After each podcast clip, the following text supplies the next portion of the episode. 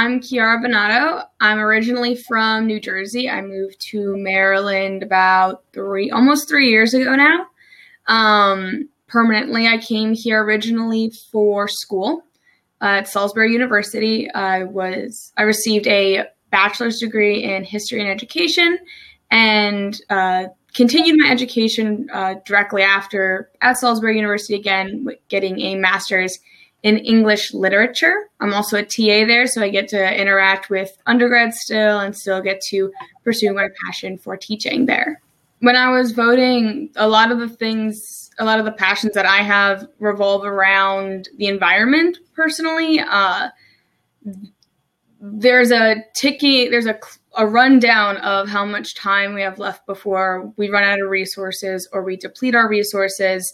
Um, as a globe and the environment is a big thing that I have um, been re- I have been researching. I've been passionate about for uh, pretty much my whole life, but more in depth over the past I want to say five years. Um, I went on a trip to Canada with a f- few friends.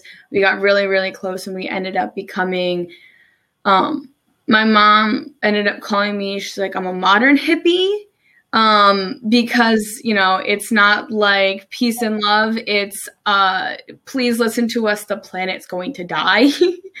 um, and when I was voting, you know, hearing all of the things that were said, um, concerning that, uh, definitely influenced my vote and who I voted for.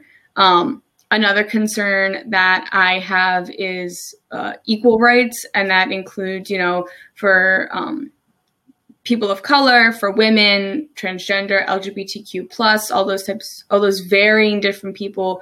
Um, no one should be restricted based on who they are as a person and by the color of their skin. Um, and again, a big factor, you know, is that I took into account when I was voting. And did I do I believe I picked the right candidate? Uh, I believe I did um, for my beliefs. And the